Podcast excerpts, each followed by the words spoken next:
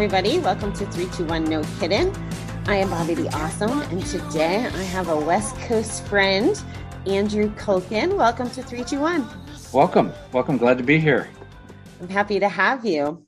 You jumped out at me from the summit just from your one pager, had to meet you, knew I wanted to talk to you before you even did your two minute thing. So, um, I, I just, this is a topic near and dear to my heart and obviously near and dear to yours. And talking about a survivor and a spouse of someone that is an alcoholic or a problem drinker. I'm funny about my language sometimes because I never know who's listening. I don't want to offend right. the people in the industry. Right.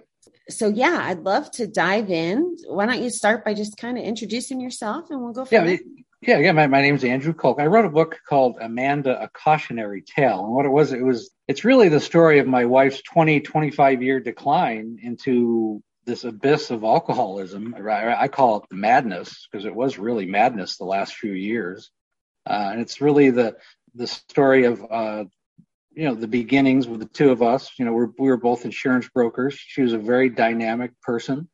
She had these bright piercing blue eyes. I mean, this is actually a picture of her face on the cover.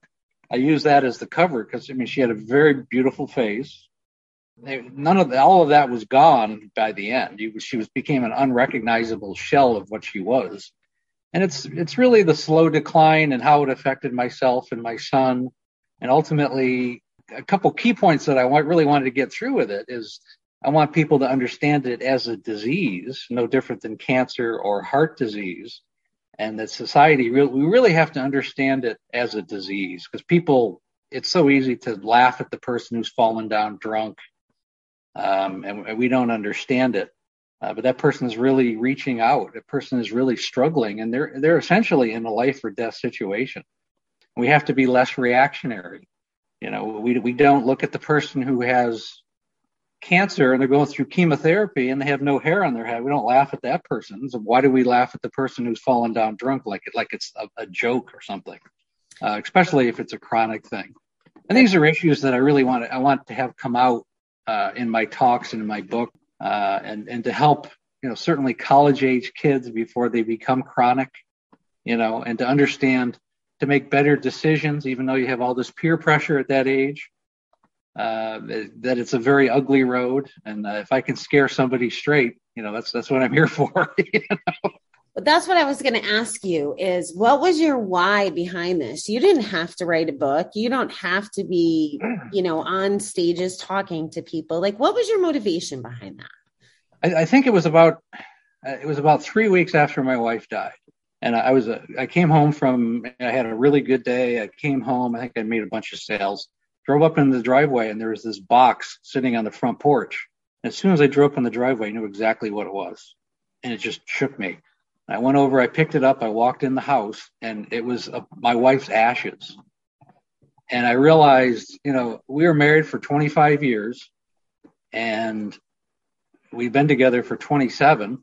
I mean, I was 57 when she passed. I knew her since I was 30, and all I had left was a box of ashes that's all I had left. There was nothing left, you know, and I go, I, I've got to create something positive from this experience. There has to be something more than just a box of ashes. Um, and the story, although maybe, maybe, which unfortunately may not be as unique as I, I thought it was, but my, but it's my story and it's unique in that way. Uh, and the fact that how I can present it and, and help others, I think it's, it's, I got to make something out of her life and our life together. That's my why. I love that. That's a yeah. beautiful reason. So, do you want to take us through what it looked like? You said she had been sick for a really long time. You know, when I first met her, you have to realize I was totally ignorant of, of alcoholism. I, I didn't really have any of that in my family, although I, I grew up in an Irish family. Irish German, yeah, there, there was alcohol, but my dad might have had a bourbon every two weeks when he got paid or something. He was a high school principal. My mother never drank, and her side of the family, they, they never drank. My wife's family, they were Canadian, so there was a kind of a French side, so they all drank white wine, and I'd never been exposed to it. When I first met her, she was drinking uh, a 0.7, you know, 0.75, 750 milliliter bottle of wine almost every day I didn't think anything of it because I just thought that was part of her culture. I thought it was a cultural thing. Her family drank.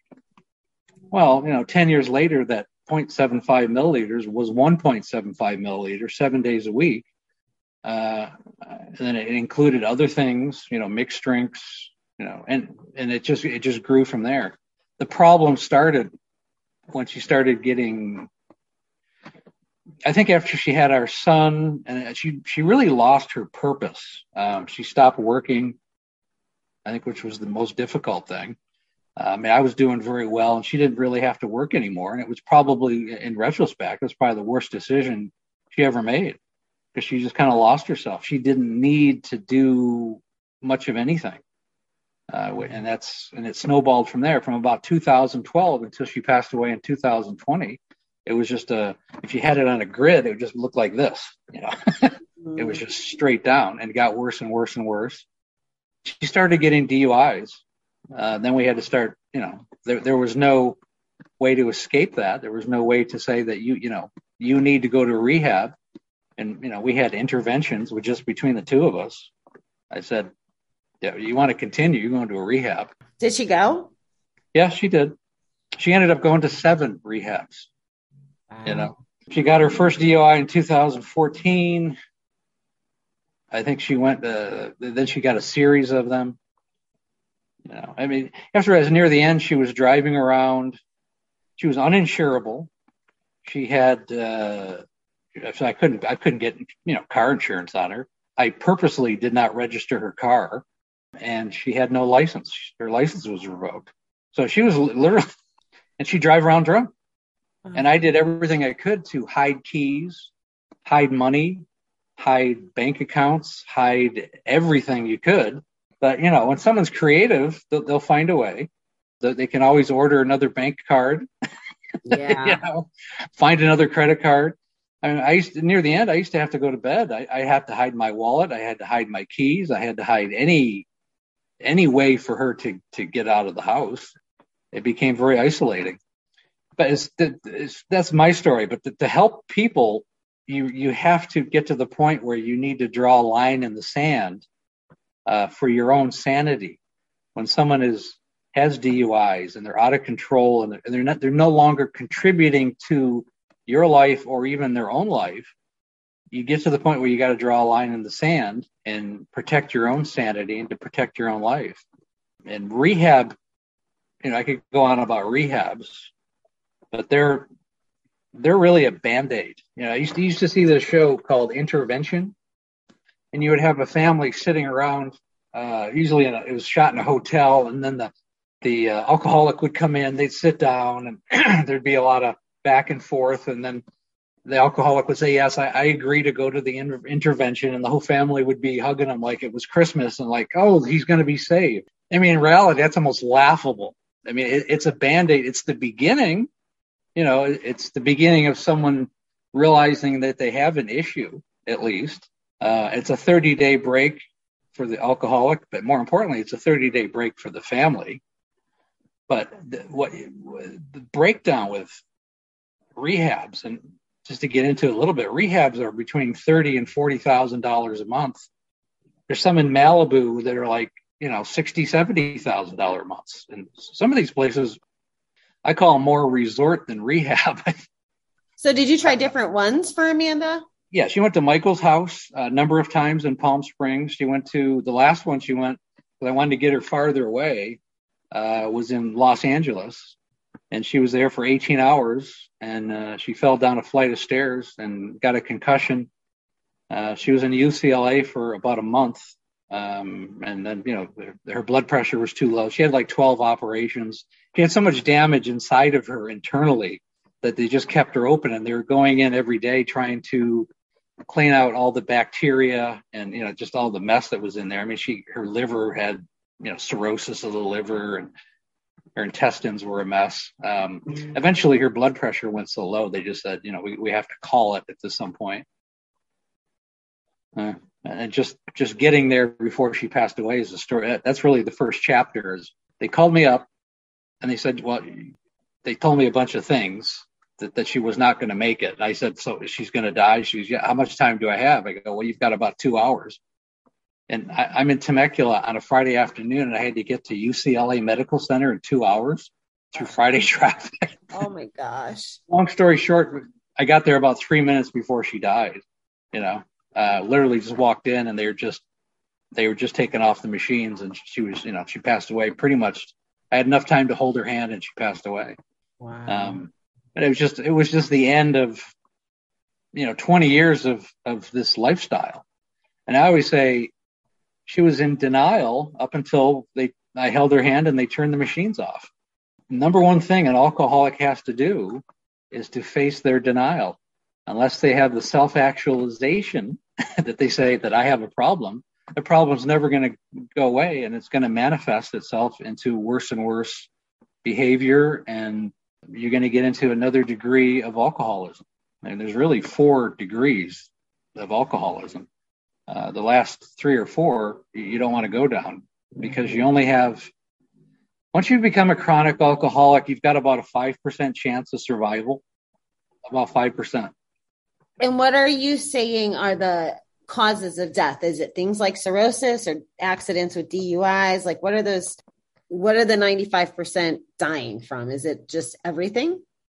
Yeah usually it, it could be a plethora of things. Usually it's cirrhosis of the liver. You have liver cancer heart disease, it affects your heart. If someone uh, um, diabetes is always attached to it. Problem is you you will create a there's a lot of calories in wine and beer, and the person could die of obesity, you know, which affects your heart. You eat bad food when you drink alcohol. You tend to want fatty, uh, sugary foods. You don't eat the best. You're not making the best food choices. You're eating horrible food, and that all affects your body. You're obviously not exercising. You know, you're not taking care of yourself. I mean, at one point, Amanda, she had she had a, lot, a number of problems, but she had uh, thyroid stop working when she was like in her 20s, which only added to the problem. She shot up at one point to over 300 pounds. I mean, she was tall; she's about five foot nine, but she had gastric bypass surgery. She had her stomach removed, and she lost about 150 pounds. But and they told me when they did that operation that uh, number one thing, you can't drink anymore. Mm. It didn't stop her for a week, you know. Oh wow! With, even after having her stomach removed, so the the just the chemical dependency uh, of the alcohol was just so was so overpowering that nothing could stop it. Nothing. Uh, I just you know I just want to prevent people from having to go down that road. You sound very educated about all of this, Andrew. Were you going mm-hmm. like were you in 12 step? What were what was your journey like alongside of her? Because you mentioned, you know, you have to take care of yourself or that the right. families are impacted. So can you share kind of what your journey looked like alongside of that? Yeah, well, for my side of it, it's kind of it was a lot of it was terrifying. You know, um, there are times when you come out of a rehab. She would come out of so she hadn't drinking for 30 days, or maybe another week went by. So maybe she hadn't had a drink in five or six weeks. And you feel comfortable enough. I remember one time she said she had to, she wanted to make some dinner, so she wanted to go to the grocery store. I mean, like the mundane thing of going to the grocery store. It's like two miles away. I said, okay, here's your. She had a BMW X5. I said, here's your truck keys. Didn't see her for three days. We didn't know where she was. Mm.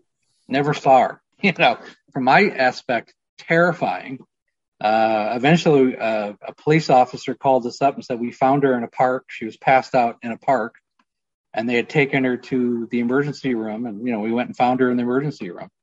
It's just examples like that. You never knew what to expect. When I came home from work, I did not know what to expect. What person was I going to find there? Was I going to find somebody passed out on the floor? in their own vomit and urine and, and whatever, you know? Or was I going to find somebody who was semi awake that I could talk to, you know? It was very, it was very, very nerve wracking on a day to day basis. Looking back, I don't even know how I went through it. I had some coping things that I did. My son, I, I guess I wasn't paying enough attention to him because when Amanda died, he's 22 now. He was 19 when she died he weighed 298 pounds. He's six foot one. He's tall too, but I didn't realize that he had been coping by eating mechanisms himself. Um, and then when he went to college, about six months before he she died, I'm so glad we dropped him off and got him out of the situation. But he started going on a, a fasting diet. Like he wouldn't eat for 14, 16 hours. Then he would eat just broccoli and uh, chicken and, and rice. When I picked him up in December, after, after four months, he was already down 50 pounds. And six months after she was gone, he was down to 185 pounds. He, he lost 115 pounds wow. in you know within the year of of her passing. Um, so that he was able to cope and, and, regroup.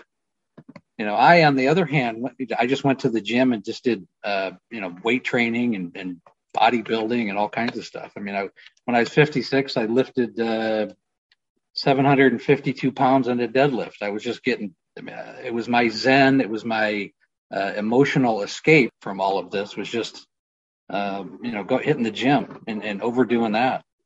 Uh, my son ate, and I went to the gym. Th- these are coping skills that we had that I didn't even recognize in myself because I had to deal with this this this stress of everyday living uh, with it. A lot of people say, "Well, why would you stay? You know, why did you stay?" That's that, that's always a good. Looking back, I'd have conversations with my son do you think I should, you know, you want you want to just make it you and me? We can go someplace else, you know, or should I put mom in an apartment? I mean, he would always say, Dad, do do what you got to do. You know, I don't. It's not my decision, but I'll, I'll certainly back what you do. And the thing is, I just wanted to get him through his childhood. You know, I just wanted to get him till he at least went away to college, which is essentially what I did. But I don't know if it was always the best decision. Um, I also knew in the back of my head if I put Amanda in an apartment and, and somehow separated her, I mean, she there's no question she would have been dead in a month, or she would have gotten a car and probably hit somebody or ran somebody over. Again, not not my problem at that point, but I knew that was the reality. I knew that was the reality that I would have to face. So I, I lived with it until he was going to college. We, we had I have an uncle that did that. His ex-wife, she eventually went to an apartment on her own. She must have nine lives. I don't know yeah. how she did it. But I mean, she set the apartment on fire from smoking and drinking, passing out right. a cigarette. So you're right. Um, she went to prison for the DUIs. So all of those things that you're describing are real.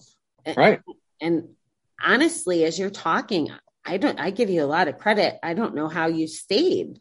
Um, from a sanity perspective? Well, again, you know, I just because I had a stressful job too. I mean, I have to do group presentations in front of, you know, I, I dealt with the senior market, so I had to deal with, uh, you know, doing a presentation of people who can't see and hear me that well. So you have to be very patient. I think I think you learn a lot of patience being in that industry and just in you know in-home presentations, you know, millions of them. But and then coming home to that, it was it was really draining on me. I think the end, the last rehab that I put her in, I mean, I told her this was it because by then Griffin had been in college for about four or five months, and it was after Christmas. So in January of 2020, I, I put her in a rehab. I said, "You're not, you're not coming back home." Mm-hmm. You know, when I dropped her off, I said, "This is it." And what I was going to do is she was going to be in that rehab, and then I was going to put her in a sober living for six months. I wanted to give her at least the opportunity to dry out for a good period of time and then maybe she could get a job and, and get her life back together. Um, that was my goal. But you know, she was there at the last rehab for 18 hours. I don't even know if she was there that long, and she fell down a flight of stairs, and that, that was the end of it. Piece of me that wonders if she fell down the stairs on purpose too. Yeah, we always wondered that because she knew oh. she wasn't because she knew she wasn't coming home. She knew it was the end of the road. Yeah, that was not my first inkling when you said it. 18 hours later, in theory, she would have been sober by definition, right? So. Well, she had she had fallen down. I knew she had fallen down the stairs at our house. Um, I came home like two days before I brought her to the last rehab. Big gouge in her head, and then I noticed I have a I have a big cabinet that was near the bottom of the stairs, and there was like a chunk. I mean, you, you would have to take a sledgehammer to break the bottom of this thing. There's a big chunk out of it. I'm looking at how that happened. She goes, "Oh, I, I might have fallen." You know, I, am sure she probably got a concussion from that because she wasn't making much sense. You know, I'm sure it was a combination of alcohol, and she probably already had a concussion. When she fell down at the rehab, it probably pretty much just finished her off. the last time I saw her, I mean, not to get too grisly, she came out of the shower because she was going to go to the rehab and she wanted to take a shower before she went. And the whole right side of her body, purple, looked like somebody had taken a baseball bat to it. Um, and she'd probably fallen down the stairs many, many times, uh, you know, when I wasn't there. The falls will do it, in addition to their insides being all mushy oh, just, and not well. Right, it tears your tears your insides apart. So, have you gone to have you gone to um, Al-Anon? I, I never went to Al-Anon. No, never did. I, I asked my my son and I. We didn't really want to go. I think my Al-Anon was writing the book to some extent, and to, and to make a purpose out of all this. I'm curious just, just because you're working myself through it. Oh, I'm sorry. Yeah, go ahead. I, am curious because you're passionate about calling it a disease, and that's where I picked up that lingo was from 12 step program. And I'm in recovery, you know, from gambling and I haven't drank in a couple years. And there's still times, and this is my own like ego and my own stuff. Right. I still struggle with it. I mm-hmm. don't want to compare myself to someone as cancer. I right. feel like I have a choice and then I'm being a failure by being an addict, right? Like, so even right. I have a hard time accepting that it's a disease. Does right. And, it does make sense does make sense. But like a disease, just like cancer, if you catch it in stage one, you have a much higher success rate of survival. Just like alcoholism, if you're able to stop at a much earlier time or whatever addiction, you know, gambling, if, you, if you're able to catch it when it's on earlier stages, you have a better chance of survival, just like a disease. Clinically, uh, it's a disease because it's a medical, it's a mental and physical necessity. Just like gambling is a mental disease. That's more of a mental thing. Yeah, behavioral. Yeah, it's a behavioral. Behavior. But what what's the what's the root of that? What causes that? There, there's something lacking in one's life, or it's trying it's it's filling a void of something else going on in your life. That is 100% true. that is 100% true, Andrew. It took me a lot of years to figure that out. Some right. of it is escaping and voids, Right. And then some of it is, and I think that this is the way I understand your relationship to this, like wanting to help the college and the youth people. Gambling's like right in front of us, but mm-hmm. it's not as talked about. And right. we encourage it. Like to me, an arcade is yeah. a gambling establishment for children. So we're literally right. programming them it's like giving them candy cigarettes, right? yeah, we're programmed right. put money in, get the dopamine hit, you know, uh, get a mm-hmm. reward, and it's just it's just crazy. And then you know whether it's social media or TV, all of that. That's what happens with alcohol. Like watching TikTok through COVID. Like the big joke was all these stay-at-home moms with their glasses of wine. Right. It, it's and then the memes with I only had one glass of wine. It's like this big. Yeah. I only drank one glass. And it's, you know, the, the humor behind it. I used to go to restaurants and I, I dreaded going to restaurants with Amanda because the first thing that every waitress always asks, Oh, would you like a glass of wine or a beer? You know, I'm just like, you know, it's the last thing you want to do, you know? Yeah. Um, it's it's money. A lot of it, so much of it is so money related. Right. They make money on it. Right. So from your through your lens, with all that you know now, what would you say to a spouse that's in that situation? The people that have their own Amandas. Yeah, every person in that situation, that, that's a call that they have to make on their own. But ultimately, if a person is chronic and they're, they're drinking every day and they're not doing anything about it, it's also it depends on the person's personality. Now, there's there's happy drunks. Amanda was a happy drunk. At least I was lucky there. She was a very nice person. And there's mean drunks. People that, a different side of their personality comes out where they're violent or they're verbally abusive. Um, now, if you have somebody like that, you, you need to draw a line in the sand very quickly and say either you're going to rehab or you're going to you're going to you're going to get the help you need, or it's time to part ways, or you're not you're or you're no longer going to be an enabler to that person. You're no longer going to help them financially or allow them to live in a house or you know all the other ways that you enable someone the hardest relationship isn't just husband and wife. I think the hardest relationship is when you have a child uh, who's struggling with addiction. Um, that's that's definitely the most difficult because how do you no longer enable your child you know, a 24 year old child. I mean, you're literally going to put them on the streets. And sometimes that's the best gift you can give either a spouse or a child is they have to hit rock bottom. Greatest lessons are learned uh, with a zero dollar bank account sometimes. So the person has to become resourceful. They have to grow up real fast and then your survival mechanism kicks in uh, and that person has to make the decision to either stay on the street or, or, or, stay in a bad situation or find a way to get out of that situation on their own. But to save the person who's enabling or the person who's on the other side of it, like myself, everybody's different and your tolerance level is different, but you will have to make the decision to part ways. Or everything, you're either going to be all one thing or you're all, you're going to be all one other thing. You're either going to become a healthy couple but you're no longer going to be a couple, you know, and that's yeah. that's that's as clear as you can be. I agree. So, how are you doing? Like you said, it's been three years. Like, how are you doing? Yeah, she died two and a half years ago. Well, I actually, yeah, I, I got a new girlfriend after six months. You know, beautiful little. She's from China. Uh, she's lived here for about six years. She had a house about two miles from me. We met through our kids. She's got two daughters. In fact, they moved in with me about four months ago. So I, I, have a whole new I have a whole new family and a whole new life now. You know, I have a great life now. she lived in Japan for five years, so she makes sushi. I mean, the, the best sushi in the world. you got know, it have, made. We have wonderful health food. Uh, she's very healthy. She's just the opposite of Amanda. She she's five foot three, weighs about 120 pounds, and looks in the mirror and says, "Oh, I'm so fat." You know, I was like, "Shut up," you know. yeah. Wow.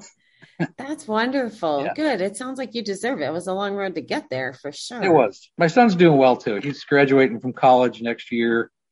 He's been on the dean's. I mean, he's doing very well. Good. I'm happy to hear that. All this. What is? I heard you want to help at least one person or, or inspire them to take a look at it, I guess, or admit it or whatever. But by publishing the book, by being out there, by showing up for the world, like, mm-hmm. what would be the ultimate end result that would make you so happy? Well, I mean, ultimately, I'm kind of ending my broker career, my insurance career, because it was really Amanda's and I's business, and I, have always wanted to be a writer, and I want I want this to springboard, I mean, you know, many other ideas that I have. I've already written other books, but this one particular is probably the closest thing to to nonfiction. It is nonfiction; it's a memoir. You can get much more nonfiction than that and I really want to, you know, be able to do a TED talk is what we're gearing up towards. And I'm doing a lot of media and, and just gearing up. Uh, I have people looking at the book. We actually might make it into two books because it's so long. It's 600 and something pages. We're thinking about breaking it down into two 300 page books. And I might even write a third one just as a follow up as to how I'm doing. You know, how I, how have I been doing the last three or four years? We may, may make it into a series of three books. We're talking about doing that. I didn't but, know you could do that after the book was already written. Like it's out there for people to buy right now, right? Well, it's it's coming out in September, but we're we're talking about you know breaking it up. Yeah, it's coming out in about two months. Okay, I gotta write yeah. that down so I can make sure that we time yeah. this well. well. You have a web, you have a website. It's called you just you can, you can pre-order it on Amanda a cautionarytale.com. You know, just just through your email, you can pre-order it, or just be on the waiting list rather. Awesome. Well, what I'd like to do too is make sure that um, we publish this right mm-hmm. around the launch so that right. um, everybody knows and can get excited before it's before it's out. So. Yeah, because I want to do it right. I, I, didn't want to just put it on Amazon and have uh, sell a couple hundred copies to my friends and family. No, I want to make this into a very big book. So, is there anything else that you want to speak to, Andrew, that I might have forgot to ask? I'm just just the more the most important thing is is prevention. You know, is preventing it from happening. Um, if if you see a friend or relative who you recognize is struggling with it, bring it up. Don't don't be shy. Don't be the person that just you know doesn't do anything about it. If you have a good enough uh, uh or in a significant enough relationship with the person, uh, you need to bring it up before it becomes an issue. You know, if you see somebody creating a habit, and a habit is 30 days. If someone's drinking five out of seven days, or they're turning their, their two day weekend into a five day weekend, uh, there's an issue there. That that's a that's a pretty good uh, red light to something something's there's a problem. and, and catch it before it becomes chronic, especially with the kids. The average uh, alcoholic career starts between the ages of 13 and 18, and you want to catch it before they it goes any further. Wow, good call. You answered. I was going to ask you, what does the struggling look like? And you gave us very good black and white information on that. I so hope. I appreciate that. Well, Andrew, I wish you tons of luck with the book. I appreciate what you're doing, like right. more than I can express. Great. Appreciate it. All right. Well, thank you so much. All right. Well, thank you.